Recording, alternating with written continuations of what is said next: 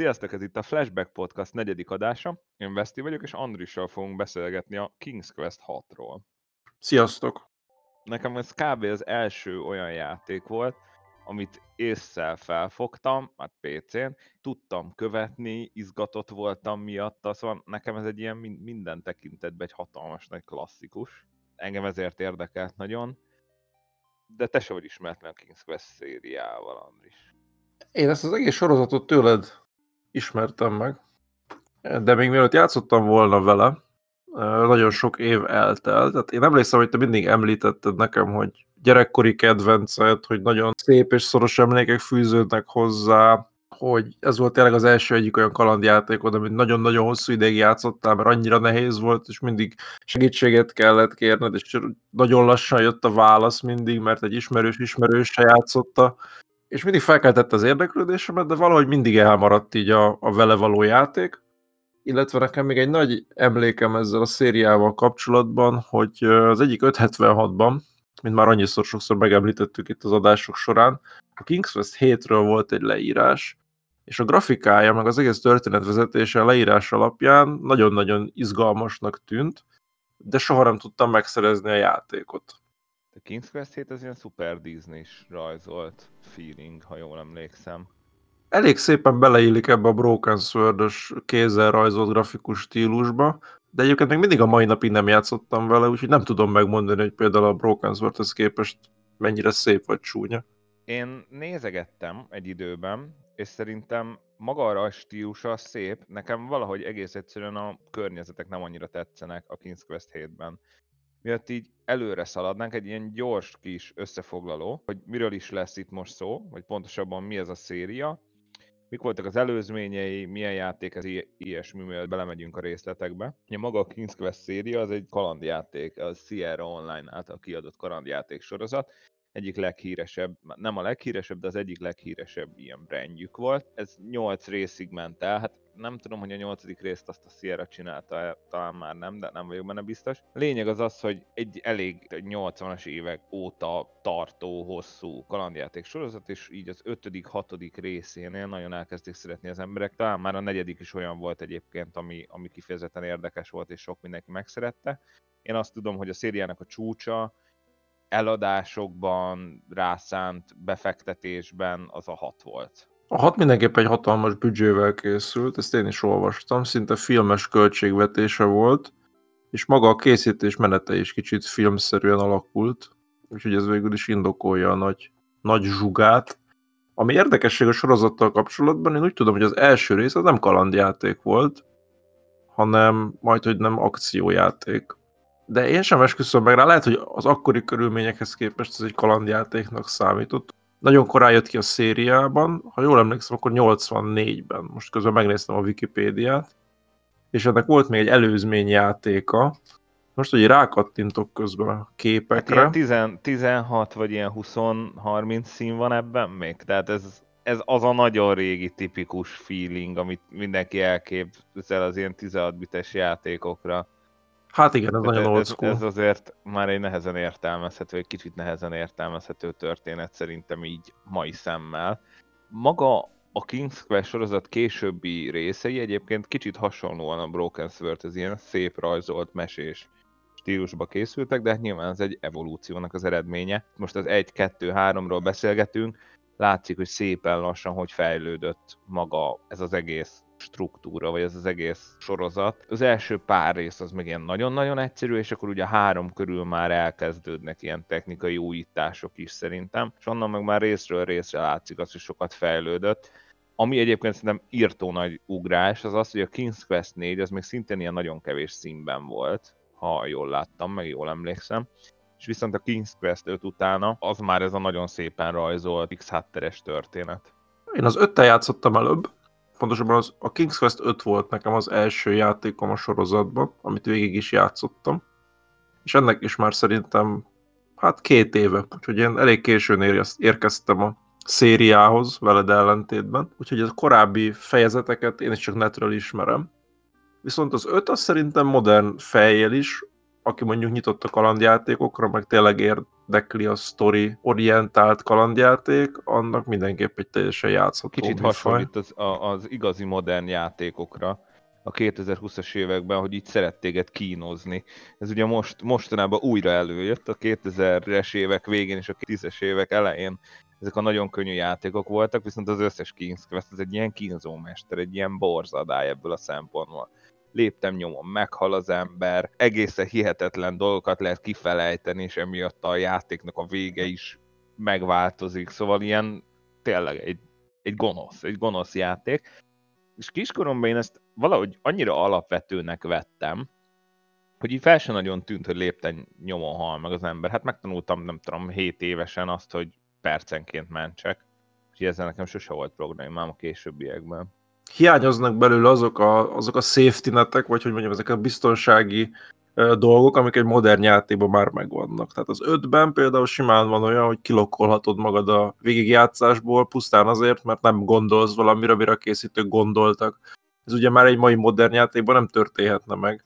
De nagyon fontos azért kontextusába helyezni ezeket a játékokat, hogy 20-25 évvel ezelőtt ugye nem jött naponta 100 új release, hanem egy-egy ilyen játék az egy kincs volt, amit az ember hosszú hónapokig játszott, vagy újra játszott.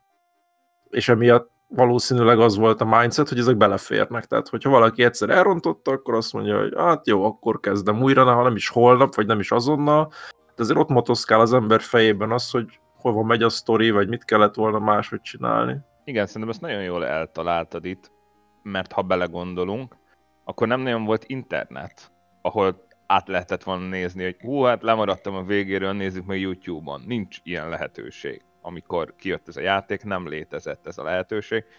Nagyon kevés ember rendelkezett hozzáféréssel, rendes internet hozzáféréssel, ez az egyik, tehát nem lehetett megnézni egy végigjátszást, nehezen lehetett elolvasni egy végigjátszást, ezt ott ki kellett kísérleteznie magának az embernek, és a másik, amit meg szintén tök egyetértek, hogy nem volt ennyi játék, nem volt az, hogy jó, hát most 5 percre lankad a figyelmem egy játékra, vagy egy játékkal kapcsolatban, és öt másikat elkezdek tolni, mert éppen azokhoz támad kedve. Milyen nem volt akkoriban. Az volt, hogy van a játék, és azt tolom akár egy évig, vagy fél évig, vagy tehát rengeteg ideig. És nagyon-nagyon nagy a különbség szerintem az akkori idők, mennyire becsültünk egy-egy játékot meg mostanában.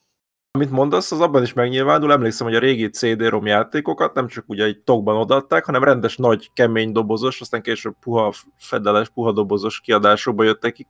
Tehát rendesen, mint mondjuk akár egy ilyen ajándékdoboz, vagy egy nagyobb könyv, tehát tényleg a polc ékessége volt. Az, hogy neked megvan az a játék, megvetted, felrakod a polcra, tehát nekem még a, a régi release közül, a, akár még a Diablo 2 is ilyen óriás papírdobozban van, ez nagyon érdekes, amit mondasz, mert erre nagyon rég nem gondoltam. Most már szinte csak a Collector Edition gémek azok, amik így jönnek, és minden más egy műanyag doboz, aztán hello. Volt egy nagyon régi ilyen vikinges játék, ilyen third person cucc, az volt életem első játéka, és máig emlékszem a dobozára, és így büszkén kiraktam, nem emlékszem sajnos a játék nevére, kiraktam a polcra, és ott figyelt évekig, és szuper király volt, meg jó érzéssel néztem rá. Hát most már ilyen nincsen nyilván, meg gondolom nem sok mindenkinek van. És még ezzel egybevág, hogy azt hiszem, hogy pont a játék az karácsony körül jött ki, és láttam egy reklámfilmet, amikor készültem itt a beszélgetésre, hogy mutatják, hogy bemegy a család, és a, a játékbolt vagy a számítógépes boltnak a polcáról leveszik így a, a dobozt, ami egy, még a nagy dobozba van csomagolva, még egy külön műanyag dobozba, ugye a lopás ellen, és a körbeállja a család, és tényleg így be is jön így az a dallam a játékból, hogy tényleg ez egy olyan dolog volt, hogy meg volt karácsonyi falat a köszöntés, játékot megkapta a család, és akkor leültek, és együtt kalandoztak. Tehát, hogy ez egy igazi leülős program volt, annyira más hangulata van ezeknek a régi játékoknak, amit ha el tud kapni az ember szerintem, és nem csak átrohan rajta, és belegondol, hogy ú, a Steam könyvtáramban ott van még 200 másik játék, amit mindig megveszek szélen, aztán soha nem játszom. Ezeknek a játékoknak érdemes időt adni, érdemes rászánni, mert egyébként visszaadják azt az élményt, amit belefektet az ember. Abszolút nem tudok pártatlan lenni a King's Quest 6-tal, mert nálam így kb. pontosan nagyon-nagyon hasonló dolgok történtek mint amiket most elmeséltél, mert mi családos tud, tehát én nem tudom, 92-ben jött ki ez a játék, hogyha jól emlékszem, és én mondjuk 7 éves koromban, tehát ilyen 94-95 körül kezdtem el játszani vele, és hát akkor még ugye nem, hogy angolul nem tudtam, hanem semmit nem tudtam, és ezért a szüleimmel játszottam, és egy ilyen nagyon régi, nagyon érdekes, nosztalgikus, ilyen családi emlék is nekem ez a játék.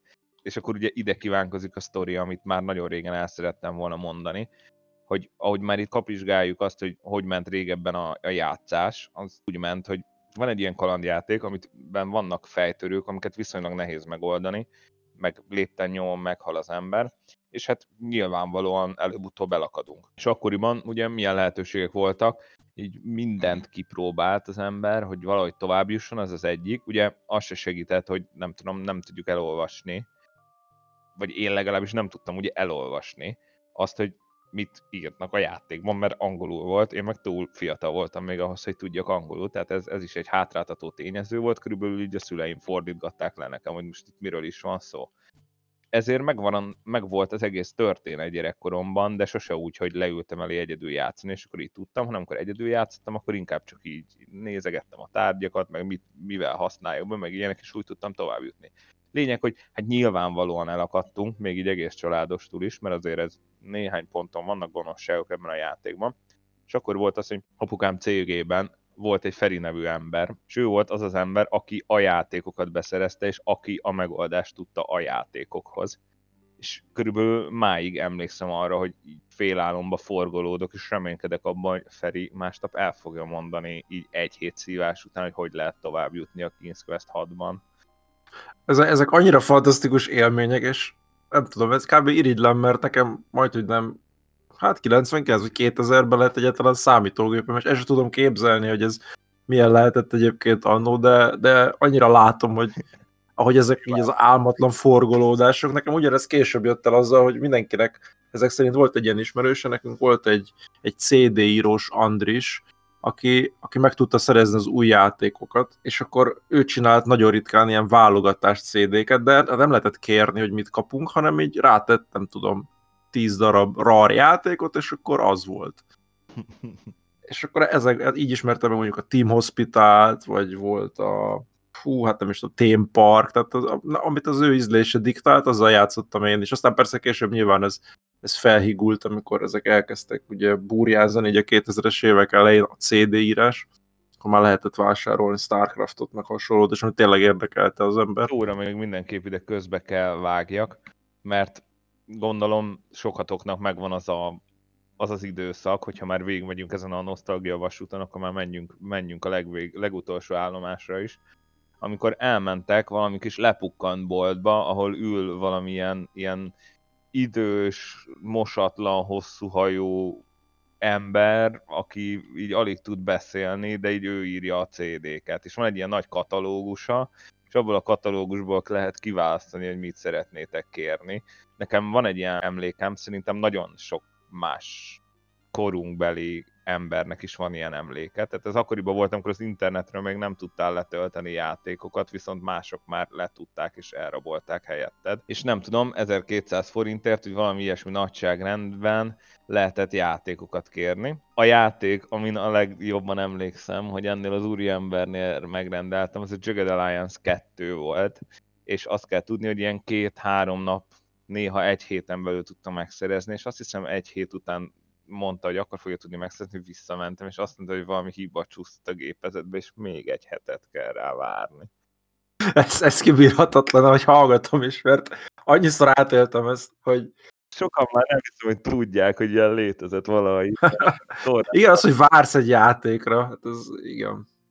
Én nem egy... Nekem ez egyébként, Fú. és aztán tényleg, tényleg visszakanyarodunk utána King's Quest 6-hoz, de nekem ez a 17. kerületben a Bakancsos úti piacon volt egy, egy CD-s, és nála lehetett ugyanígy választani, hogy szombatonként volt a piac, és akkor meg lehetett rendelni jövő szombatra mindig a játékot.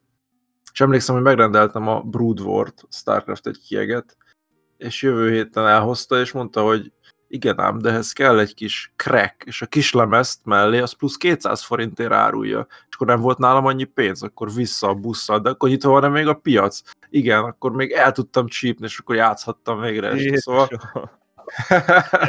Milyen üzleti modell? Úristen, még 200 forint a kre. Még 200 forint a kis lemez, hát igen. igen. Szép, szép, szép. Na, King's Quest 6. Nagyon érdekes lesz szerintem ez az adás abból a szempontból, hogy neked többszöri végigjátszásod van, sok éven át többször elővetted ezt a játékot, nekem viszont teljesen friss. Hát én négy napja fejeztem be az első végigjátszásomat, és az egyetlen végigjátszásomat. Tehát teljesen más perspektívák fognak előjönni valószínűleg. Teljesen biztos, sőt, nekem nem annyira friss az emlék maga, mert én nagyon sokszor játszottam, és így beleivódott, meg belevésődött az agyamba elég sok része a játékból, viszont van pár olyan sztori, ami homályos. Mert most én is újra kezdtem játszani, nem jutottam bele végig, sőt, közel nem végig jutottam, de nem probléma ez alapvetően, mert azért úgy, úgy gondolom, hogy ismerem így a trükkök nagy részét, amit el, elhangozhat.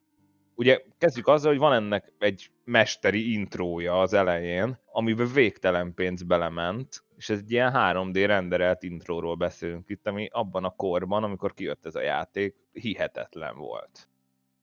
És egész hosszú intrója van, tehát egy, hát nem, két percig biztos fut szerintem. Addig tuti, igen, igen. És kicsit ilyen, talán ez a Warcraft 2-es intróhoz tudnám hasonlítani. Hát ha jó, mind a kettőben van, igen. Ilyen grafikai stílusú mondom, hogy ott talán volt, volt már valami hasonló, mint itt, de lehet, hogy rosszul emlékszem. Mindegy. Hát inkább az egy, ugye a Warcraft 2 az 97-es, tehát egy négy év különbségről beszélünk, a Warcraft 1 az 94 vagy 93 vége, tehát inkább az a korszak lehetett. Igen, igen. Két dolgot megemlítenék, mielőtt belemegyünk a játékba. Amikor ez a játék készült, 500 alkalmazottja volt a Sierra-nak, és annak nagy része dolgozott ezen a projekten. Van is egy tök jó reklámfilm, ahol az egyik készítő, Roberto Williams mesél arról, hogy milyen körülmények közt készült a játék, hogy milyen mentalitása, és hogy teljes párhuzamba állítja ezt a filmkészítéssel, a kalandjáték írást, meg a kalandjáték tervezést, meg valósítást, és ugye nagyon sok helyen vannak 3D renderelt karakterjelenetek, vagy modellek a játékban, és azt rendesen kamerával fölvették, beöltözött kosztümös emberekkel, és azt digitalizálták utána, ugye számítógépeken, még ez bőven a DOS korszak. Tehát nagyon-nagyon durva meló és erőforrás ment abba, hogy ez a játék megszülethessen. És ez nagyon látszik rajta, mert a korosztályát rettenetes módon megelőzte, szerintem mind grafikában is, mind pedig azzal, hogy az egész játék voice van, minden voice van benne, a legutolsó inventoriban leellenőrzött tárgyig, a hülyeségek összekombinálásának a kommentálásáig, minden, és ez elképesztő volt nekem. Igen, a Broken Sword is voice van, de azért az egy jóval későbbi játék, és ugye ott is egy ilyen célkitűzés volt ez. Tehát azt nézitek meg, hogy azért 92 abban maradtunk? 92 októberben jött ki a játék DOS-ra, és 93 a Windows-ra. Igen, szóval azért a 92-ben még az is, hogy egyáltalán hogy tudod ezt a sok audioanyagot adathordozóra fölrakni, az se annyira triviális kérdés. Hát ebben a korszakban gyakorlatilag ott tartottunk, hogy volt egy játékból lemezes verzió, meg volt egy játékból CD-s verzió, általában a lemezes verzió volt a text only, tehát csak szöveg, esetleg egy dal betétek, vagy, vagy OST, de még abban sem vagyok biztos. És akkor volt a CD-s verzió, amin általában volt zene, meg valamennyi beszéd.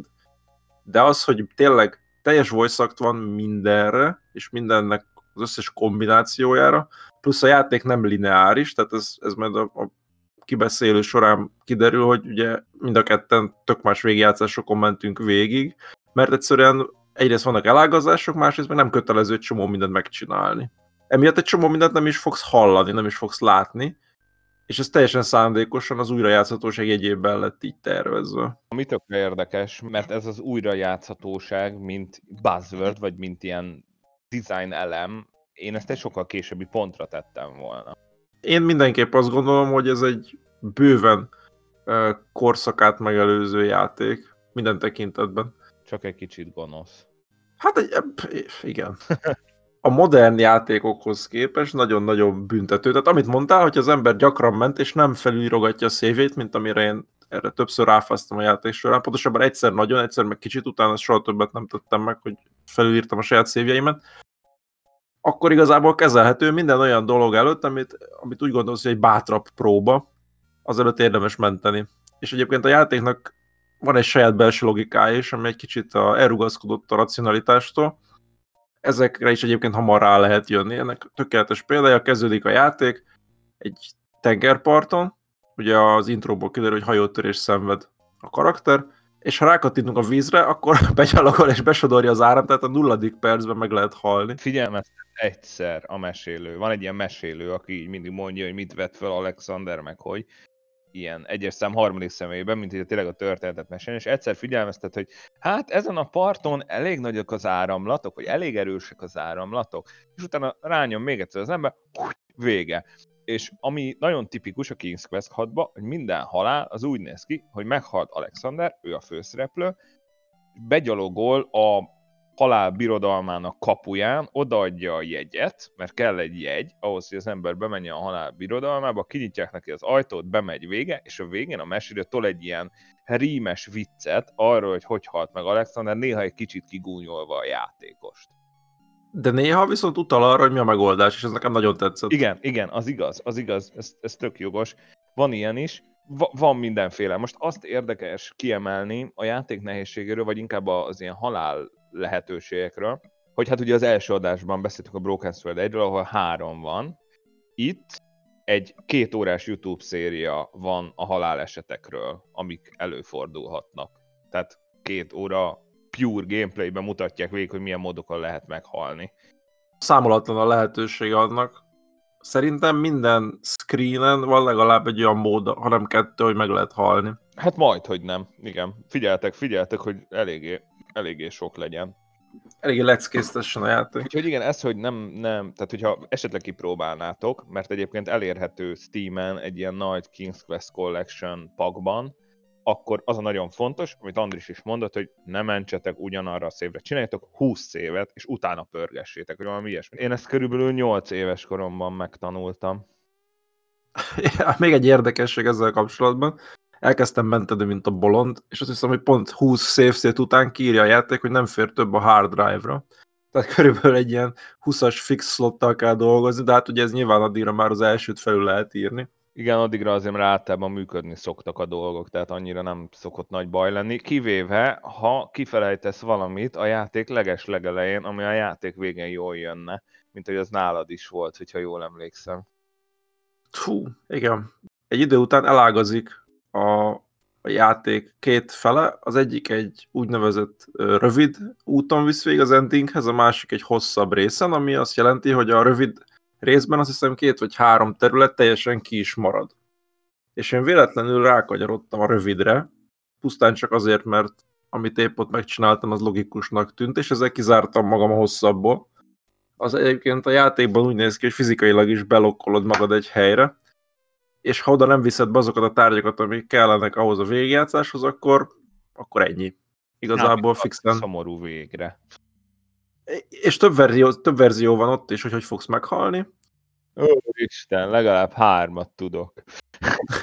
Forzasztó. Tényleg rágondolok ilyen helyszínekre, és olyan élmények jönnek belőlem elő, mint amikor rágondolok egy régi emlékemre az életemből, egy, egy gyermekkori emlékemre, és nagyon, nagyon vicces, nagyon vicces, hogyha az ember ennyire korán kezd el valamit, mennyire bele tud ivódni így az ilyen legrégebbi memóriáiba. Többfelé ágazik ez az egész történet. Én ajánlom a hosszú végigjátszást, most nyilván ma már nem triviális, hogyha valakit érdekel, hogy akkor hogy kell bizonyos irányokba elmenni, de érdemes előtte kipörgetni, megpróbálni megoldani a megfejtéseket, mert egyébként nagyon sokszor szerintem tökre rewarding, hogy ahogy mondtad is, hogy kicsit ilyen kifacsart logikája van, vagy ilyen mese logikája van a játéknak néha, tehát ilyen abszurd, de amikor bejön, és sikerül kitalálni, hogy hogy meg mint, az, az parom jó érzés tud lenni, ez elég basic jutalmazási rendszer, és itt is itt van a chillingelés, amiről már beszélünk. Pontosan, igen.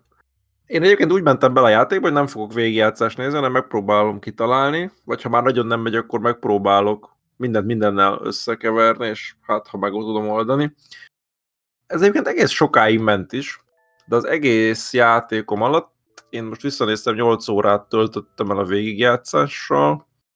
Hát szerintem négyszer-ötször megnéztem dolgokat, mert vagy az van, két, két do- dolog van. Az egyik az, hogy a játék elején van egy bolt, és a boltos felkínál nekünk négyféle tárgyat, hogy abból egyet választhatunk, és utána azokat a tárgyakat mindig váltogathatjuk, arra, hogy becseréljük őket, visszadjuk a boltosnak azt, amit elhoztunk, és ad helyette egy másikat abból a négyből. Most egy rutinos kalandjátékos az tudja, hogy mindegyiknek lesz valahol valami haszna. De ugye az, hogy végigmegyünk a helyszínek között, és mindegyiket mindenhol megpróbálgatjuk, az rohadtul idegörlő, plusz belevéve azt is, hogy a játék saját logikája szerint nem feltétlenül ezek logikus lépések. Egyébként többnyire azok. Na és ennek a sorrendje például pont egy olyan, hogy ezzel ki lehet lokkolni magad a végigjátszásból, mert ha úgy mész be egy helyszíre, hogy nincs nálad azt hiszem a, a pacsírta, a mechanikus pacsírta, akkor visszamenni már nem lehet érte, viszont az kell a továbbjutáshoz. És egyébként mindegyik tárgy több helyen is kellhet. Tehát például pont ez a, ez a madárka, azt hiszem legalább három Igen, helyen legalább három lehet helyen használni. használni kell. Van, amit kevesebb helyen kell használni, de van pár ilyen kiemelkedő. Itt a kilokkolásról a, a, a tör, törpékre gondoltál az egyik szigeten? Nem sokkal később, tehát a, a játék egyik végjátszásához azt hiszem, hogy ott válik el a dolog, hogy vagy a kastélyba lehet bemenni, a rövid végjátszás egyik részében, vagy a kastély helyett el lehet menni a Szent hegyhez, meg a druidákhoz. Igen. igen. És, mind a kettőnél ugyanazzal a tárgya fogsz tovább jutni, viszont bármelyiket választod, elveszik az a tárgy. Tehát itt a, a cselédlány ruhája a kulcs, az egyik változatban magadra veszed a ruhát, és bemész a kastélyba, és akkor Alexander eldobja a ruhát egy vázába, amit utána nem lehet kivenni, vagy a másik irány pedig az, hogy elmész a druidák szigetére, ahol teljesen más módon kell használni azt a ruhát, de ott is elveszik. Mennyire emlékszem arra a pillanatra, amikor nem tudtam, hogy azt a ruhát kell használni, vagy nem használtam azt a ruhát, és hogy ott milyen borzalmas kínhalált hal Alexander, és egy hétig vártam, hogy Feri megmondja, hogy, hogy nem fogok kínhalált halni. Nagyon szépen meg van csinálva az a jelenet, nagyon húsba vágó. Igen, így is mondhatjuk. Érdemes, érdemes végigjátszani, tényleg páratlan élményekkel gazdag itt a játék. Még egy fontos dolog, hogy a nem linearitás úgy is jelentkezik a játékban, hogy az események nagy vonalakban vannak csak meghatározva, és ezen belül pedig bármilyen sorrendben meg lehet csinálni a fejtörőket. Illetve sok fejtörő nincs a sztoriban elért teljesítményhez vagy eredményhez kötve. Tehát például olyan, amit utána megnéztem a walkthrough-ban, hogy mit hagytam ki, miután végigvittem, és volt olyan dolog, amit szerintem én a harmadik vagy negyedik screenen megcsináltam, úgyhogy a walkthrough 5 órával később volt. Tehát ebből a szempontból is nyitott a játék. Hát igen, csak van, biz, vannak bizonyos helyek, meg vannak breaking pointok a játékból, viszont nálad kell, hogy legyen X dolog, különben szörnyet halsz. Ugye erre még sokszor vissza fogunk térni. Van egy nagy beavatási szertartása szerintem az egész gamenek, azért is kérdeztem a törpéket, hogy az első szigeten, vagy hát az egyik első szigeten, ugye az az egész történet, hogy kapunk, vagy szerezhetünk a játék korai szakaszában egy varázstérképet, amivel szigetről szigetre lehet ugrálni, és minden szigetnek más a tematikája gyakorlatilag. Van, ami ilyen Alice Csodaországban, van, ami ilyen mitológiás, azt imádom, arra még mindenképp szeretnék majd beszélni. És az egyik szigeten az van, hogy megérkezik Alexander, és hogyha elindulunk befelé az erdőbe, akkor kijön öt darab törpe, és ha megtudják, hogy mi egy ember vagyunk, akkor vízbe hajítanak, és annyi meghaltunk, kampó és mindegyiknek az egyik érzékszerve a nagyon erős. Tehát valamelyik nagyon jól szagol, de így minden, az összes többi érzékszerve rossz, valamelyik nagyon jól hal, nagyon jól ízlel, érez a kezével, vagy lát. És mindegyiket egyenként át kell vernünk, ez öt item. És szerintem, nem tudom, neked hogy ment, erre tök kíváncsi lennék, de az ilyen beavatatlan kéznek ez egy ilyen elképesztő nagy szívás tud lenni a játék elején, és ez elég hamar jön, ez a pont. Igen, tehát ha nem mentesz előtte, odamész, és megtörténik ez a sequence, melyik törpe egyébként beszél elég, hát viszonylag hosszan, utána pedig nem indikálja semmi a játékban, hogy neked most tenni kell valamit, hanem elmenni nem tudsz, visszajön a kurzor, belemehetsz az inventoryba, a törpék nem mennek sehova, te se tudsz sehova menni, és ha mondjuk eltelik, hát nem tudom, 5-6 másodperc, és nem a jó tárgyat választottad ki a jó törpének, akkor tényleg megfognak és behajítanak a vízbe. És itt még azt se tudod megcsinálni, hogy mondjuk oké, okay, akkor kipróbálom ezt, mert akkor utána ugyanúgy meghaltál, akkor kezdődik előről, lejátszódik az, hogy oda jönnek, stb. Egy lehetőség van. Egy lehetőség van törpénként, és az volt az egyik első olyan pont, én is megnéztem. Tehát jön azt hiszem a legelső, hát nem tudom most fejből a sorrendet, de az egyiknek oda kell adni azt hiszem egy, azt a nyuszi lábat, amit kapsz, másiknak oda kell adni egy ilyen bűzös virágot, aki szagol, töttörö, töttörö, és volt a táskámban egy üres tintás üveg, amit nem vizsgáltam meg. És akkor beszélgettünk, és mondtad, hogy valószínűleg nálad van az a tárgy, amire szükség van. Akkor néztem, néztem, és kiderült, hogy az üres tintás üveg az nem üres tintás üveg, hanem láthatatlanná tevő tinta. Egyébként, hogyha ezt megnézed az inventoryba, akkor elmondja?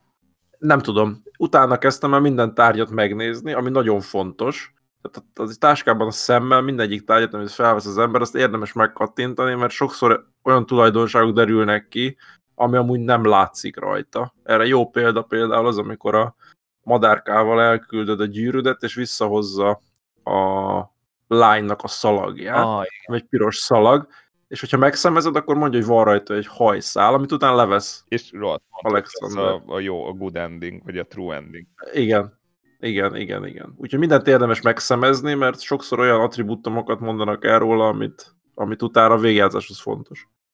Szóval igen, a törpék mindenképp egy olyan pont volt, ahol, ahol kellett nekem a segítség. És engem az döbbent meg, hogy mondjam, hogy milyen egyszerűséggel berakták őket ide. Tehát én nem az volt, hogy jó, már egy órát, vagy három órát játszott, már most már úgyse fogja abba hagyni, most benyomjuk ezt. Nem oda az elejére betoltuk, mert úgy vannak vele, hogy jó, hát majd valahogy kitalálják, minket nem érdekel, hogy, de beraktunk minden klút, tehát egyébként megvan minden trükk. Tényleg egyedül ez a fiola az, ami egy kicsit gonosz. A többire eléggé rá is lehet jönni szerintem.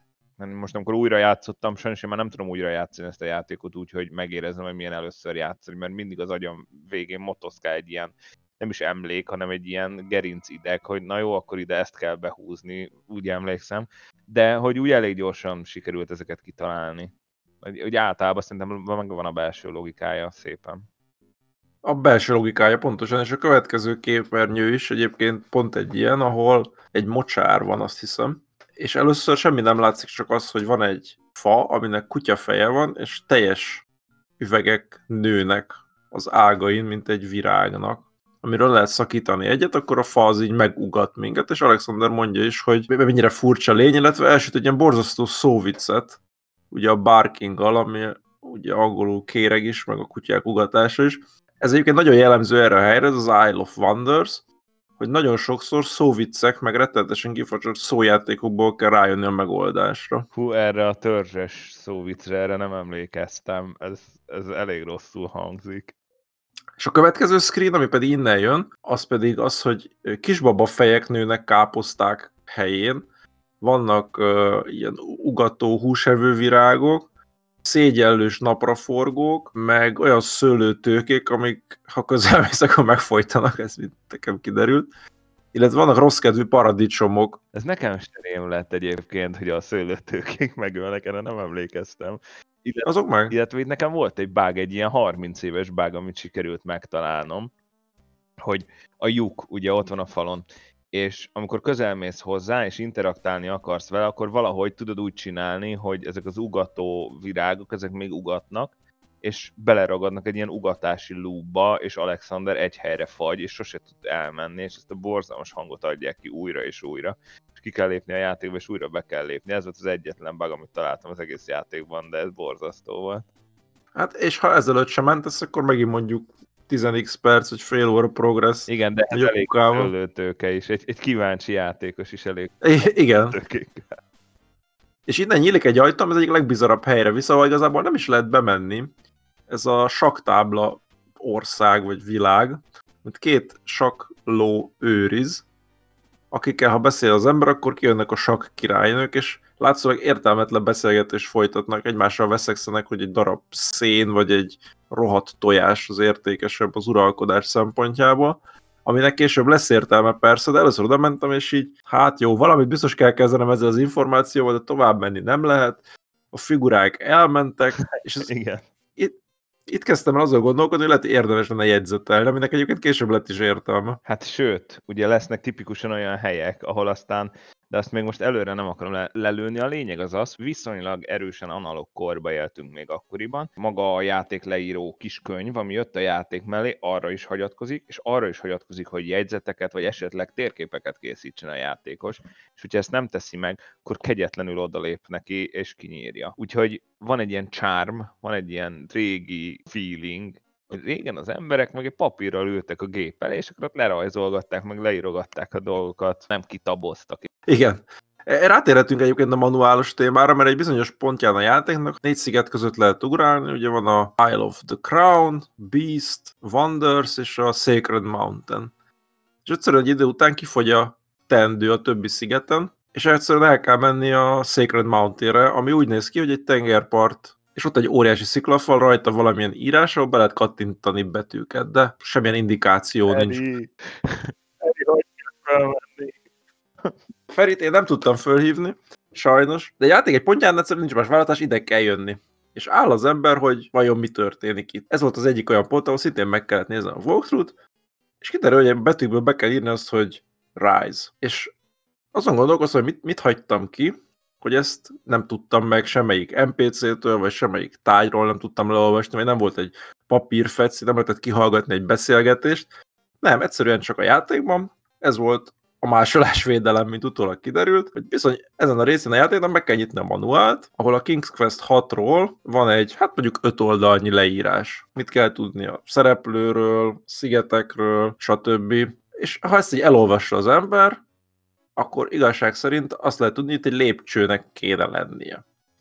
De még mindig semmilyen indikáció nincs, hanem van egy versike, és a versikének a soraiban, mindegyik sorban van egy utalás egy szó kiemelve boldal, vagy egyszerűen csak egy referencia. Ez az öt, öt soros verszak gyakorlatilag azt jelenti, hogy ezen a hegyoldalon öt puzzle kell megoldani, ami csak a manuálból derül ki, de abból sem százszázalékosan, és ez kinyit egy lépcsőt, ami aztán föl tud menni a karakterünk a hegy tetejére, ahol tovább folytatódik a kaland, de továbbra is ez ingame nem derül ki semmiből, tehát ez sehonnan. Semmiképp ne felejtsük el azt, hogy bónuszpontért ez négy képernyőn keresztül tart ez a falmászás, amit Andis az előbb említett. Ne felejtsük el, hogy bónuszpontért, hogy a félre nyom a játékos, amikor megpróbál ezeken a kis lépcsőkön fölmenni, akkor először Alexander csak így elveszíti az egyensúlyát, még egyszer félre nyom, akkor, akkor leesik. Ha ezt a legelső képernyőn adjuk elő, akkor semmi csak segre esik, és így fáj neki, de minden felsőbb képernyőn szörnyet hal. És újra végig kell csinálni az egészet. Na én itt mentettem aztán a legdurvább frekvenciában most, amikor újra kezdtem a játékot, mert konkrétan egy ilyen hátamon föláll a szőrettől, emlékszem régebben, hogy így hányszor hagytam abba a játékot, mert fogalmam se volt, hogy mit kell itt csinálni, borzasztó volt. Tehát működött a másolásvédelem gyakorlatilag. Ez egyébként tényleg az immerziót egy kicsit így kiveszi. Tehát ez, értem, hogy miért csinálták, de az, hogy a játékon belül nincs egy utalás arra, legalább tettek volna oda egy papírcetlit, hogy oké, okay, nyisd fel a manuált, vagy, vagy, vagy, a, vagy a falon lett volna egy kis írás, hogy nem tudom, csak az léphet tovább, aki az eredeti játéka játszik, bármi. De az, hogy tényleg nekem ez annyira nem evidencia volt, és a walkthrough is csak annyi szerepel, hogy igen, be kell írni, rise, menj föl, a következőnél ezt a három ikont kell megnyomni, utána be kell nyomni ezt az öt gombot, és néztem, hogy mondom, és ezt honnan kéne tudnom. Igen. Megnéztem a következőt, akkor megint a következőbe is. Igen, igen, akkor itt a lépcső föl kell menni, és ezek a puzzle megoldások. Oké, okay, de honnan kéne tudnom? És egy fórumban találtam meg, hogy igen, ez a manuálból kell kilapozni ezeket az infókat. És akkor elkezdtem nézegetni a manuált, szerencsére a Steam-es verzióhoz odaadják PDF-ben, és hát ott se egyértelmű, tehát például az egyik puzzle a négyből, vagy az ötből az az, hogy az, az ősi faj ABC-jével kell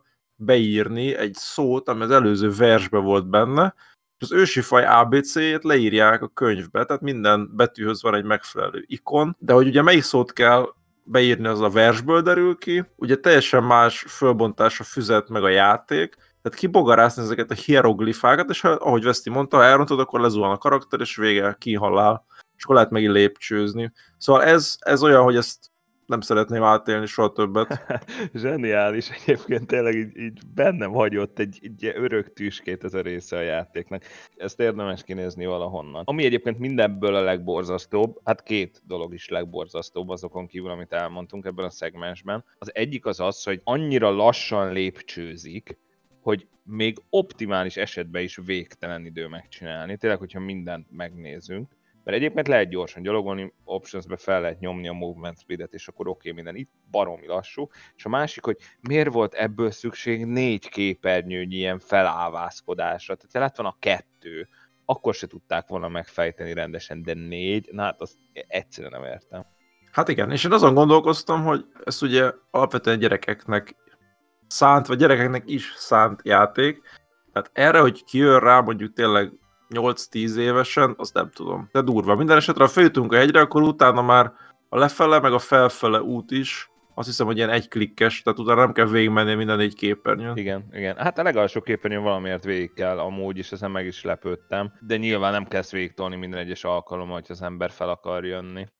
Még egy dolog, ami egy szép, elegáns megoldás lehetett volna, hogy mire ide kell jönni, azt hiszem, hogy már meg lehet szerezni a, a lukat a falon, ami gyakorlatilag egy szállítható luk, amit rá lehet tenni bármilyen falra, és egyébként sok helyen lehet is használni. Tehát a kastély falán, A a, az Isle of Wonder, a dungeonben, igen. És itt valamiért nem. Tehát ha itt, és kipróbáltam a falon, azt mondta, hogy nem, nincs értelme ezt megtenni, ha legalább annyi lett volna, hogy rárakhatom a lukat a falra, és ott van egy, tényleg egy, egy, egy leírat a belső falon, vagy egy rajz, vagy bármi, tényleg in, Hogy az ötletes, igen. igen. In-game indikálja azt, hogy mire van szükség. Igen. E- e- Ez hiányoltam a legjobban. Jó, hát egy kicsit szebb részre térve, nekem, amit indikált maga az eg- egész játék, az, hogy ilyen sok helyre lehet elutazni benne. Az egyik legfőbb dolog az az volt, amire máig is emlékszem, és egyébként én ezt már a Broken Sword-ben is em, ö, említettem, és nem akarom kielemezni magamat, de simán lehet, hogy a King's Quest miatt mondtam, hogy az ilyen kalandjátékokban imádom, hogy így el lehet utazni messzire, ilyen ismeretlen helyekre.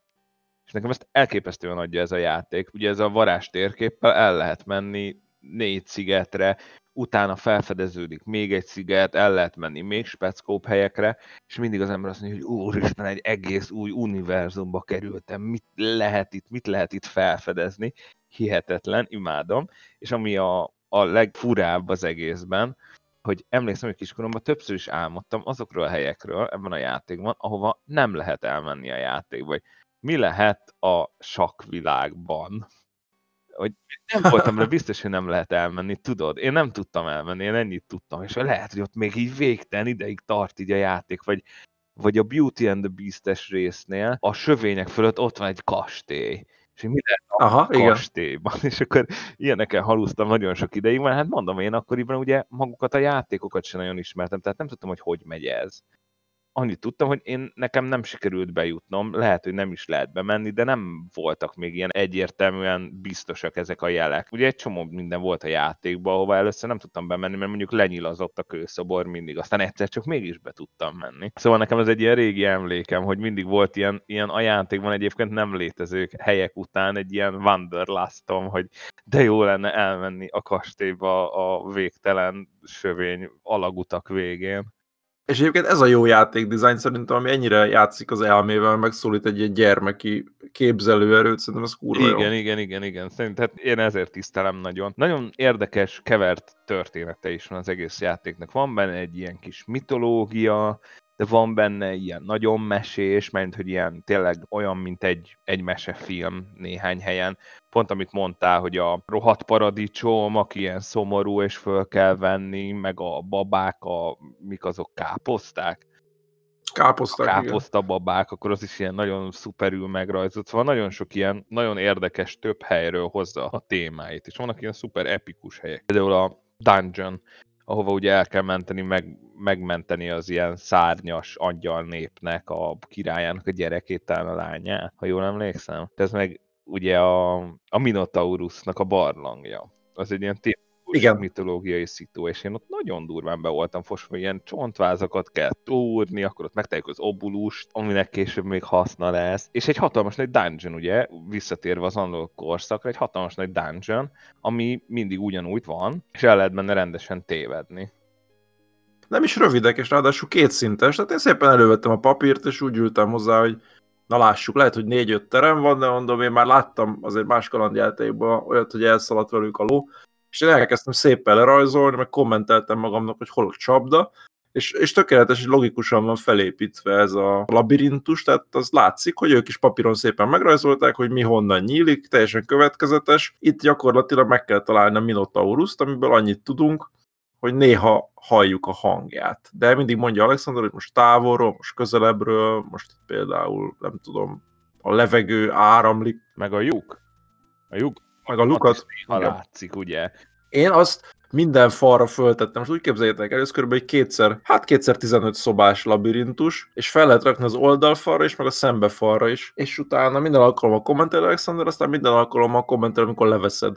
És mindenhol, minden falra, amire lehetett fölraktam, mert azt hittem, hogy majd innen látunk valamit, és egyébként tényleg, de hát ez, ez egy, egyetlen egy helyen specifikus helyen kell használni igazából. Két helyen látszik, mert az egyik helyen látszik, amikor bemegy a titkos kamerába, egy helyen meg, mint hogyha látszódna, csak hogy megy valahova. Bár hogyha mindenhova fölraktad, kivétel nélkül, és nem láttál többet, akkor valószínű, hogy ez nálad az igazság. Hát lehet, hogy, lehet, hogy kihagytam. Nem tudom, Jó, most ez a... látszik, de igazából mindegy is.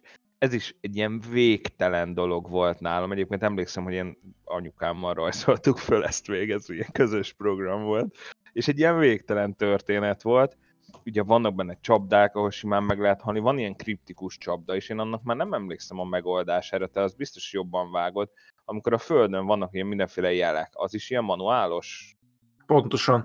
Manuálos, és egy vers. Oh. Szintén ez is, ami leírja azt, hogy gyakorlatilag mindegyik szimbólum, át kell lépni, az bele van költve a versbe, Na most ezek a szimbólumok egy ilyen, hát nem tudom, 35 fokban megdöntve látszódnak az izometrikus padlón, tehát egyáltalán nem triviális, én szerintem hogy 15-ször leestem még így is, mert nem tudtam, hogy melyik a galamb, meg a kettős kassa, meg a korona. Egyáltalán nem triviális, az sem, hogy lehet átlósan mozogni a, a fokok között, úgyhogy én nagyon sokszor meghaltam de és itt tanultam meg azt, hogy amikor a halálanimáció elkezdődik, akkor még vissza lehet tölteni. Nem kell végignézni azt, hogy lemegyünk az alvilágba, benyújtjuk a jegyet. Hát igen, az egy, Úgyhogy... az, egy, az egy jó 15 másodperces, legalább 15 másodperces ilyen végszó. Arra emlékszem nagyon, amikor mindezek után sikerül megmenteni nyilván a királylánt, és kijutni a barlangból, és amikor én abból a barlangból kijutottam, akkor szerintem ilyen örömújongásba törtem ki. Tehát úgy kell ezt elképzelni, hogy szerintem másfél hónapot töltöttem abban a barlangban. Ez egészen elképesztő egyébként, és, és mégis így igen, volt. Micsoda? A valóság. Nagyon durva. Nagyon durva.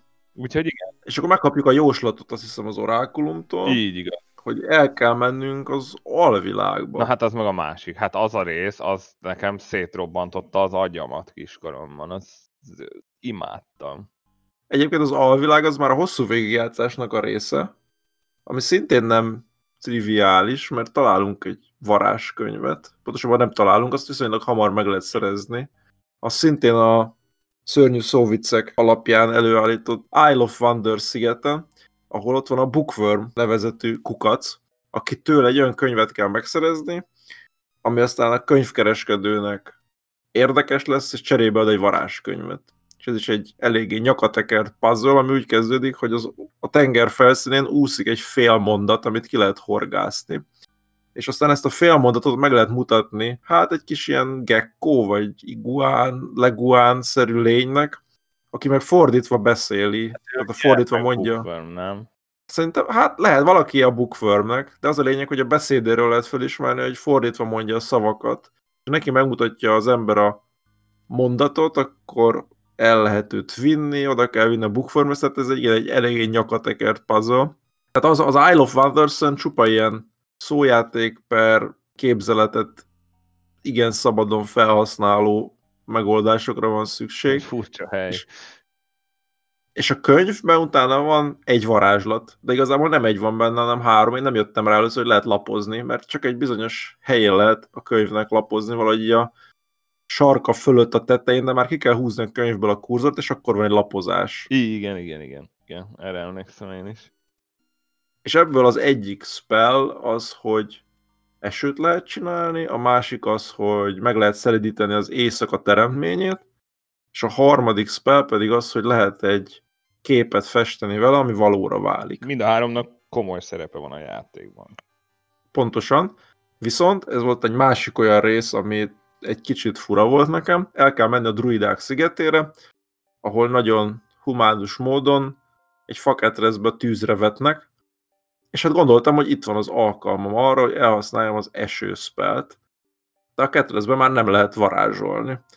Tehát a játékban az a trigger, hogy mielőtt a szigetre elmegyünk, akkor kell elvarázsolni ezt a spelt, ami utána majd a szigeten fog megtörténni, és ez megint olyan, hogy semmilyen utalás nincs rá, hogy ha te elkasztolsz egy spelt, akkor az nem történik meg azonnal. Ez totál retardált dolog egyébként. Én el tudom képzelni, hogy amúgy ezt ők valójában így tervezték, csak nem tudom, valahogy így nem így alakult a végén.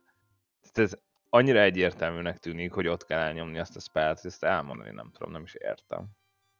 Hát igen. Szóval ez volt egy másik ponton, meg kellett néznem, hogy mi történik, mert nem értettem, hogyha tudom, hogy mi a jó megoldás, akkor hol nem találkozik az én elképzelésem a készítőjével. Na és ezután van az, hogy el lehet menni az alvilágban, mert egy nagyon erős téma és hangulat és vizuális váltás az eddigi meséhez képest, és azt hiszem, hogy neked is ez volt a kedvenc helyed talán? Hát én imádtam, persze, nekem az egészen hihetetlen volt. Ugye azt azonnal le kell spoilereznem, azt a pillanatot benne, hogy mondtuk, hogy minden egyes halál után Alexander így végig sétál, és így bemegy a halál kapuján. És el lehet menni az alvilág, tehát ez az endgame screen, ez a game failure state screen a játékot, mert nem lehet nyilván semmit sem csinálni.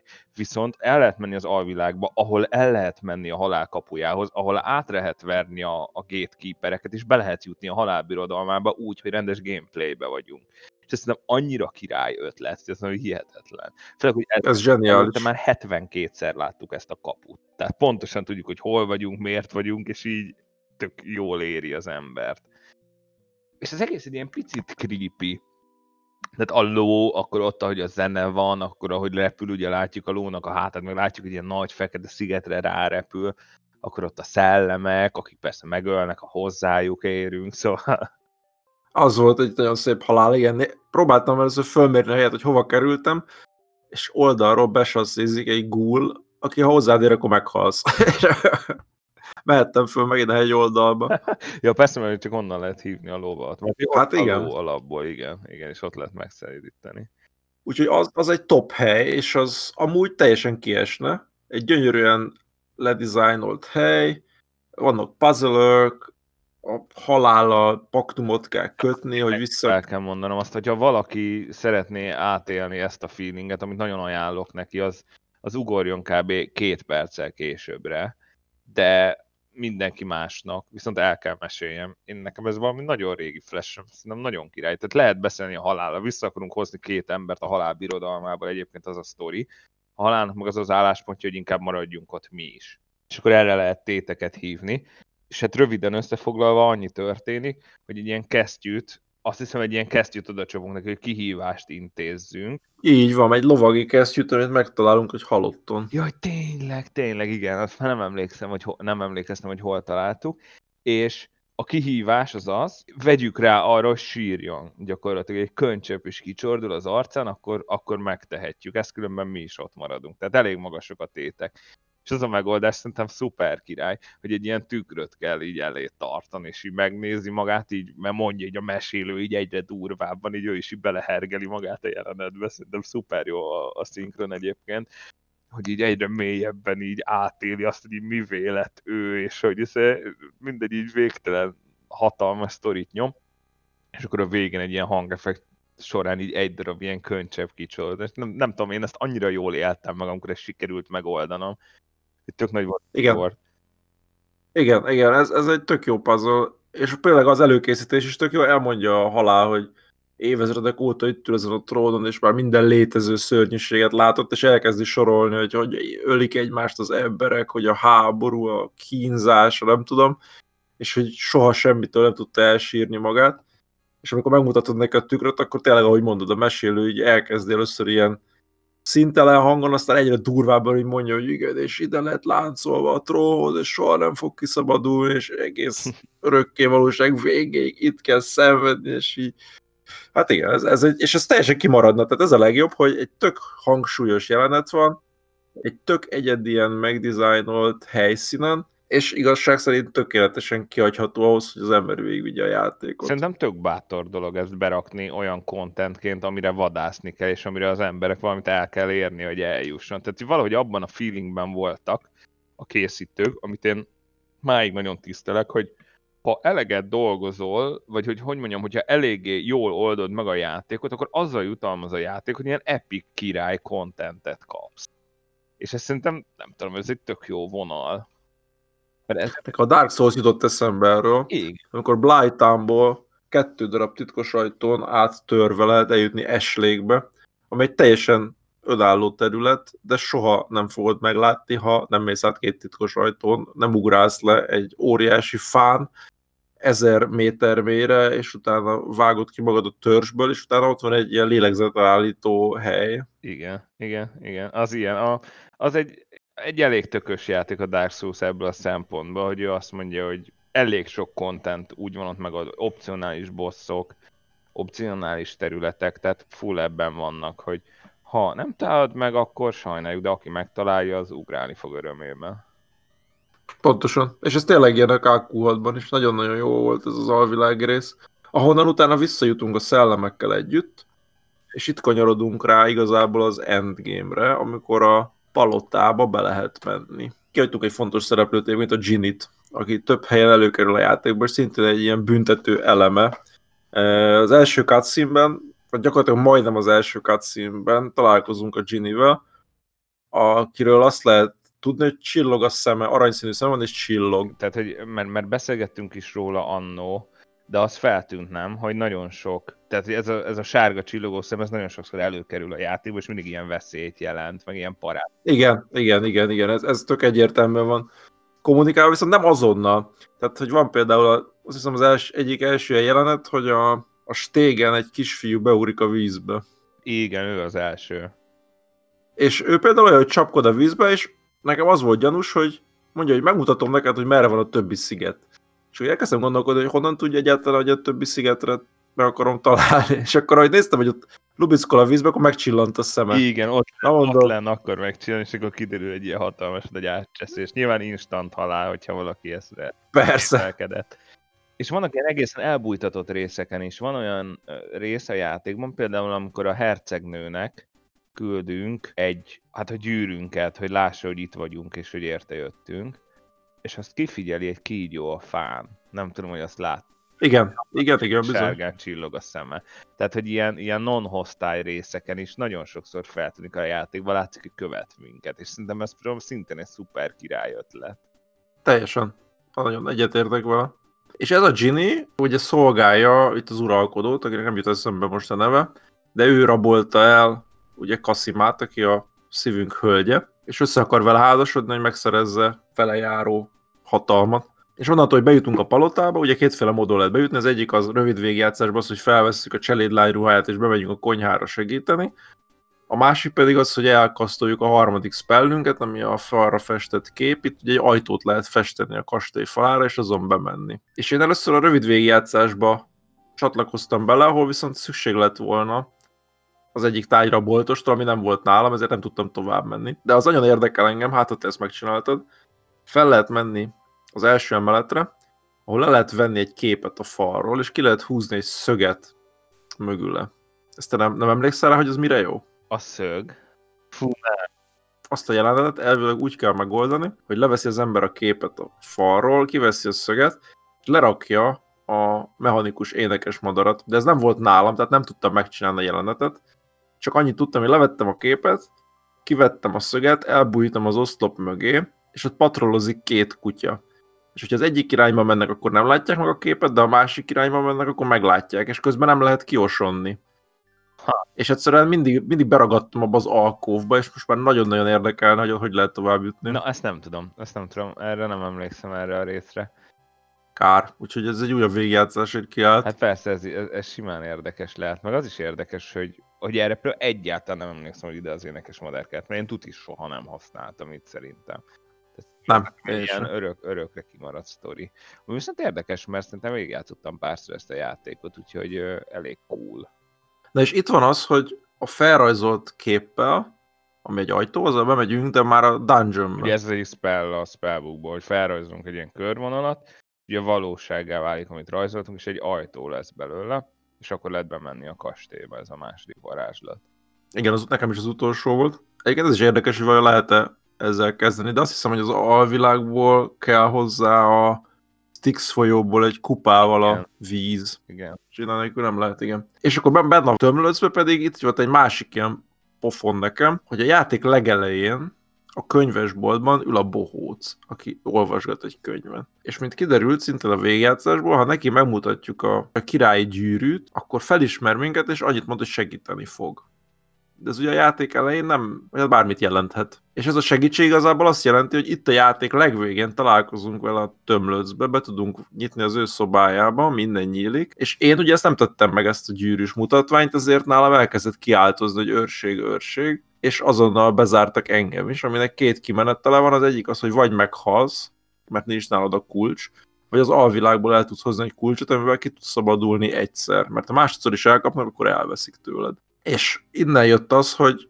írtam is neked, hogy hú, hát lehet, hogy kilokkoltam magam a végigjátszásból egy életre, és soha nem fogom megnézni, hogy Youtube-on kell megnéznem. És nem, képzeld el, hogy annak ellenére, hogy minden walkthrough benne van, hogy össze kell barátkozni a bohóccal, végig lehet vinni úgyis, hogy Ez nem. nagyon durva egyébként, hogy ennyi, ilyen brutkó alternatív szárat beleraktak, hogy van egy megoldás, és van egy ilyen full ilyen ta- takarék megoldás, hogy ha esetleg az lenne, hogy nem barátkoztál össze a bohóccal, akkor is tovább mehetsz bizonyos feltételek mentén. Ezt nem tudom, ez szintén tökre becsülendő dolog szerintem, vagy legalábbis nem gondolná az ember, hogy jellemző egy 92-es kalandjátékra. Egyáltalán nem. Én biztos voltam benne, hogy nekem elúszott itt a gameplayem, és jól meg lettem szivatva, de nem. Hanem az alvilágban lehet beszélni egy szellemmel, aki mondja, hogy a fia nem tud átjutni hozzá, aki már szintén meghalt a földön, de valamiért nem találja a túlvilágra, és ad egy zsebkendőt. És az egyik cellában ott van ez a kisfiú, oda lehet neki adni a zsebkendőt, aki ezáltal át tud menni a túlvilágra, és mielőtt elmegy, annyit mond, hogy van egy szobor a tömlőzben, és egy, pontosabban az, hogy The Metal Man, ami kiderül később, hogy ott van kiállítva egy páncél, egy lovagi páncél, és annak, ha meghúzza a karját, akkor kinyílik egy titkos ajtó. És ezen a titkos ajtón be lehet menni, és ott kiderül... Falak mögött lehet hallgatózni, nem? Így van, két helyen lehet hallgatózni. Az egyik az, hogy meg tudjuk az őrkutyákat meg lehet nézni, hogy arról panaszkodnak, hogy szerencsétlen hercegnő milyen rossz körülmények között van, és utána még egy szinten följebb meg, meg lehet nézni magát a hercegnőt. Na és utólag derült ki nekem, hogy itt van egy nagyon rövid jelenet, amikor beszélni lehet a hercegnővel, és itt lehet adni neki egy tárgyat, a kést. Úristen. Ami a, a, a legutolsó jelenetben annyit számít, hogy leszúrja a gonosz kérőt, vagy szultánt, Na most én ezt se adtam oda neki, úgyhogy igazság szerint ebből a szempontból viszont azt hiszem, hogy én lokkoltam ki magam a végjátszásból, itt már tényleg, hát ezt vissza kellett néznem Youtube-on, mert a végén viszont ez, ez kritikus. De most ezt nem derül ki, szintén, hogy ott egyáltalán bármit lehet adni, vagy bár, tehát egy külön cutscene van, hogy beszélgetnek egy külön képernyő, hogy így a világít a falban egy luk, és odállnak a két oldalra, és beszélgetnek. Itt talán egy kicsivel egyértelműbb, hogy ha már interakcióval léptem a hercegnővel, akkor hát ha tudok valamit csinálni is vele, mint az, hogy a játék elején, amikor azt se tudom, hol vagyok, akkor, ha elfelejtek valamit, akkor a végén megszivat. Tehát, hogy itt mondjuk egy kicsit kevésbé nehéz szívvel mondom azt, hogy hát jó, ez van. Nyilván hat órával előre nem lehet gondolkodni, de itt azért már úgy nagyjából látszik, hogy para van. Az a fura itt, hogy beszélgetünk, nem tudom, elhangzik mondjuk tíz mondat, van is egy lehetőség, hogy mondjuk az inventoryból tárgyat használjon. Egyébként a szalagot mutattam meg neki, hogy megkaptam, de csak annyi volt a narrátornak a kommentje, hogy ő küldte, és udvariatlan lenne visszaadni. Tehát nem, nem azt gondoltam, amit a készítők. És utána viszont mondja a hercegnő, hogy jön valaki, úgyhogy mennie kell, hogy nagy meglássák, hogy itt kémlel, vagy beszélgetünk, és akkor elrohant. Tehát vége van a jelenetnek, soha többet nem lehet vele beszélni, mert üres utána a szoba. És akkor az a lényeg, hogy a hátsó utakon el lehet jutni még a szultán szobájába is kémlelni, aztán be lehet menni még egy szobába, ahol megtalálunk egy levéltöredéket. Sok-sok infóból össze lehet rakni egy passwordot egy olyan ajtóhoz, ami nincs se kilincs, se kulcsuk, hanem egyszerűen csak meg kell mondani a varázsigét. És akkor kiderül a nagy trükk, hogy a Ginny az minden szigetről ellopott egy olyan tárgyat, amit az ott élők valamiért nagyon fontosnak tartottak, és utána összeugrasztotta a szigeteket. És utána innen lehet bemenni a ceremóniára, ahol ha megint csak nem lenne nálunk egy levél, akkor lekardoznának. Igen, a levelet el kellett... Igen. És akkor a levelet megmutatjuk, akkor az end scene, amikor a, meg kell hiúsítani ugye a lakodalmat, amiről ki is derül, hogy egyébként magánál a házasságkötésnél, és a Jean öltötte föl a hercegnő alakját. Igen, és ugyanezzel, ugyanezekkel a jelekkel. Fú, én itt nagyon izgultam, emlékszem, itt kiskoromban nagyon-nagyon sokszor meghaltam, és ez ilyen szuper izgalmas volt, hogy el tudtam idáig jutni. És ugye itt is, hogyha jól emlékszem, mondtad azt, hogy van egy ilyen, egy ilyen dupla csavar, hogy két módon lehet megoldani ezt a sztorit, hogy van az a mód, hogy ha van egy, hát az megint nagyon szemét szerintem, van egy lámpaárus a játékban, és a lámpaárus régi lámpákat árul, új lámpákért régi lámpát, ez így a mondása. Fordítva. Régi, régi lámpát. Te, vissza, te viszel neki régi lámpát, Kérdezheted is tőle, hogy ennek mi az értelme. És akkor mondja, hogy hát, hogy a régi lámpával lehet telek egy ginit, és akkor kívánhatok, és akkor úgyis tök mindegy, nem? Tehát akkor, akkor minden fasza lesz már, az végtelen pénzem lesz. És az a lényeg, hogy visszavisszük neki a régi lámpát, amivel egyébként előtte egy csomó akciót lehet csinálni, tehát az is érdekes, hogy ezt a régi lámpát azt lehet használni, azt hiszem több dologra is így bele lehet önteni ilyen, ilyen olyan dolgokat. E- Ez, ez az egy egyébként ö, udvariasan van megcsinálva, mert a lámpárus az eltűnik. Amikor megtalad a régi lámpát, amit utána használni kell még, akkor az utcára elő elmegy. És akkor jön Csak vissza. akkor jön vissza, amikor már- Aha. Igen, amikor már triggerelted azt a dolgot, azt hiszem, hogy a síró babáknak a könnyeit kell felfogni a lámpásba, vagy valami Az ilyesmi. Pontosan azt, igen. Akkor jön vissza, amikor ezt már megtetted. De még ez is aljas, mert ha azt hiszem 5 vagy 6 lámpából lehet Na és ez választani. az, honnan kéne tudni, hogy melyik a Genie? Ja, úristen, én, Én tudom, tudom. én is tudom, de mert er, er, ezért kritikák is érték a játékot. Mert hogy van egy intro, amiben látszik a, ez a bitorló főtanácsos, meg a Ginny, és látszik, hogy ennek az arcnak, a főellenségnek az asztalán van egy lámpa. És ugye ezt a lámpát kell kiválasztani a, a lámpás embertől, hogyha jól emlékszem. De ugye honnan tudná ezt Alexander? Tehát egy ilyen, ilyen történetvezetés. E- Erre van egy, erre van egy clue a játékban, és elég egyértelmű, csak nagyon specifikus dolgot kell megcsinálni. Azt elfelejtettük említeni, hogy sokszor van a játékban, hogy vissza kell menni egy régebbi helyre, ahol új tárgyak vannak. Lehet találni a sakvilág előtt egy kis fiolát, amire annyi van írva, hogy drink me, és hát elmentettem és megittam, kíváncsi voltam, mit csinál, és annyit csinál, hogy meghalsz, de aztán Teszt feléledsz. halál, igen. Igen, hát tetsz. Úgy. Úgy, úgy. Tehát fe, meghalsz, feléledsz, és az a lényeg, hogyha ezt úgy használod, hogy a, ugye az öreg, egy gin egy öreg ember formájában mindig ott van a pawn shopban, ahol a tárgyakat válogatod, mert rá van szokva a mentolos cukorkára, és mindig azt várja, hogy legyen. És hogyha ott felhasználod ezt az italt, akkor a külön animációja van, így bejelenti Alexander, hogy, hogy a, nagy, a nagy vizier legyőzött engem, és nincs más hátra, csak a halál, megiszod, és Jean az meg elrohan a vizírhez, és elmondja, hogy meghalt Alexander, és akkor mondja neki a, a vizír, hogy oké, okay, jól végezted a munkádat, mehetsz vissza a lámpádba. És hogy nagyon specifikusan mutatják, hogy visszamegy a lámpájába, és melyik a lámpája. Na jó, de honnan tudná ezt Alexander? Aki éppen tetsz halottan fetreng a poncsok, Ja. Jó, ebben, ebben igazad De egyébként ez érdekes, mert nem tudtam, hogy ez a trigger ennek, arra már nem emlékeztem, csak ez igazából ilyen utánaolvasás eredménye. Tisztán emlékszem, hogy tudtam, hogy az egyik lámpa nagyon fontos, de egyszerűen sose sikerült kiválasztani a jót, vagy nem tudtam, hogy a jót választom ki, és mindig borzasztó volt, hogy ezt most honnan kéne tudni, és ezt nem tudtam, amit most elmondtál. Viszont erre is van kerülő megoldás, ugye a menta levél talán. A mentalevél a leges legvégén kell a játéknak, és ez megint egy nagyon aljas dolog, mert a mentalevelet például úgy lehet megszerezni, hogy egy, egy, megint egy olyan helyre kell elmenni, amiről igazából semmi haszna nincsen. Tehát amikor felavászkodsz a szikla tetejére, akkor ott van egy kis barlang, és ráadásul, kúszni, nem? igen, és ráadásul pont az a barlang az, ami szintén ott van a Ginny ilyen öreg asszony képében, és mondja, hogy gyere csak ide nyugodtan. meg a bogyót.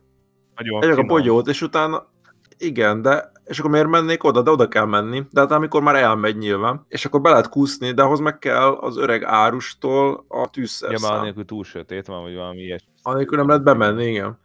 És akkor átkúszol X barlangrészt, és akkor végre leszakítasz egy menta levelet, aminek egyébként semmi értelme szinte az egész játékban. De ez például megint gyönyörű, hogy a legvégén, ha összebarátkozol a bohóccal, és tudod a lámpát, akkor a bohócnak oda lehet dobni a lámpát, és ő bezárja Ginnyt a lámpába. Viszont, hogyha nem történik ez meg, akkor az utolsó jelenetben föl kell üldözni a vizírt, és akkor megidézi a Ginnyt, aki meg Lightning Strike-ot dobna rád. De el lehet csalogatni ezzel a menta levéllel, ezért magát lövi Igen, le. és ez egy ilyen dupla megoldásos sztori.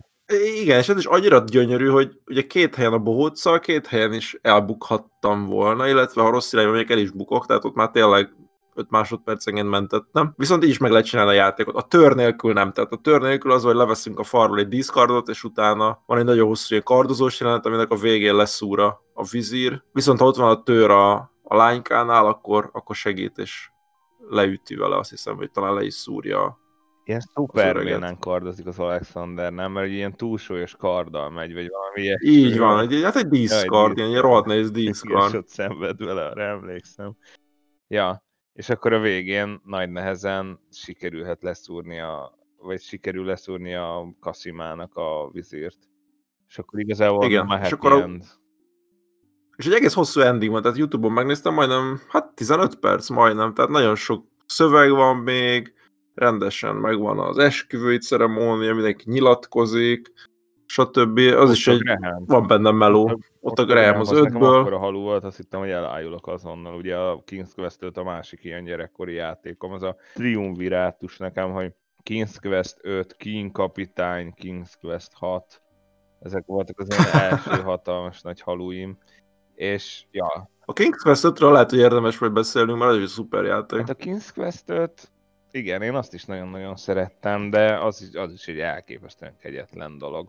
Szerintem. Tehát Igen, a Yeti. Én imádtam a Yeti, és nem tudom, még egy csomó társa. Tehát ez a széria egyébként egy csomóan mondják, akik például a Broken Swordot, meg az ilyesmi, egy, talán egyel újabb generációs kalandjátékokat szeretik, hogy nem, egyszer nem bírják elviselni a King's Quest-eket, mert hogy annyira szenyó. És egyébként ugye a King's Quest 5-nél például ugyanilyen labirintusok vannak, az a súlyosbítva, hogyha az ember sokáig nem találja az útját, akkor meghal szomjan, vagy hajótörés szenved, meg ilyenek, szóval az még talán szerintem a King's Quest 6 még egy picit finomítva is lett egyébként nehézségben ahhoz képest. Egyértelműen, azt kell, hogy mondjam. Tehát én az ötöt játszottam végig először, és ahhoz képest ebben egészen soft dolgok Igen, pedig, pedig tényleg ez is elég kegyetlen egyébként. Ja, úgyhogy hát igazából szerintem a történeten kb. mentünk, meg igazából nem is, nem is a történetet szerettem volna én elmondani így egybe, hanem inkább azokat az ilyen élményeket, amik a történet közben így értek minket. Még egy érdekesség, hogy női szerzőpárosa van a játéknak. Ugye Roberta Williams írta a játékot, aki a Sierra-nak az alapítója is, és ő a férjével alapította a Sierra-t még hát a 70-es évek végén azt hiszem, és ő írta mindig a sztorit, a férje tette alá a kódot, és ehhez a játékhoz Jane Jensennel álltak össze, hogy megírják ezt a sztorit, és nagyon érdekes életút az, hogy Roberta Williams utána 90-es évek vége fele megcsinálta a Fantasmagóriát, ami akkor az egyik, hát meg azóta is az egyik legdurvább ilyen gore per horror FMV kalandjáték lett, ki kellett, kijött belőle az állat a sok mese után. Jó, mondjuk azért ott, ott utólag végignézve annak van egy komikum faktorja. A megvalósítás lehet, hogy komikus, de maga a sztori, meg az, amit el akartak mondani, a, az akkori technikával, az, az Ja, rohadt persze, csak durva rosszul volt. öregedett igazából itt tulajdonképpen. Ennyi- az biztos, az biztos. Szó.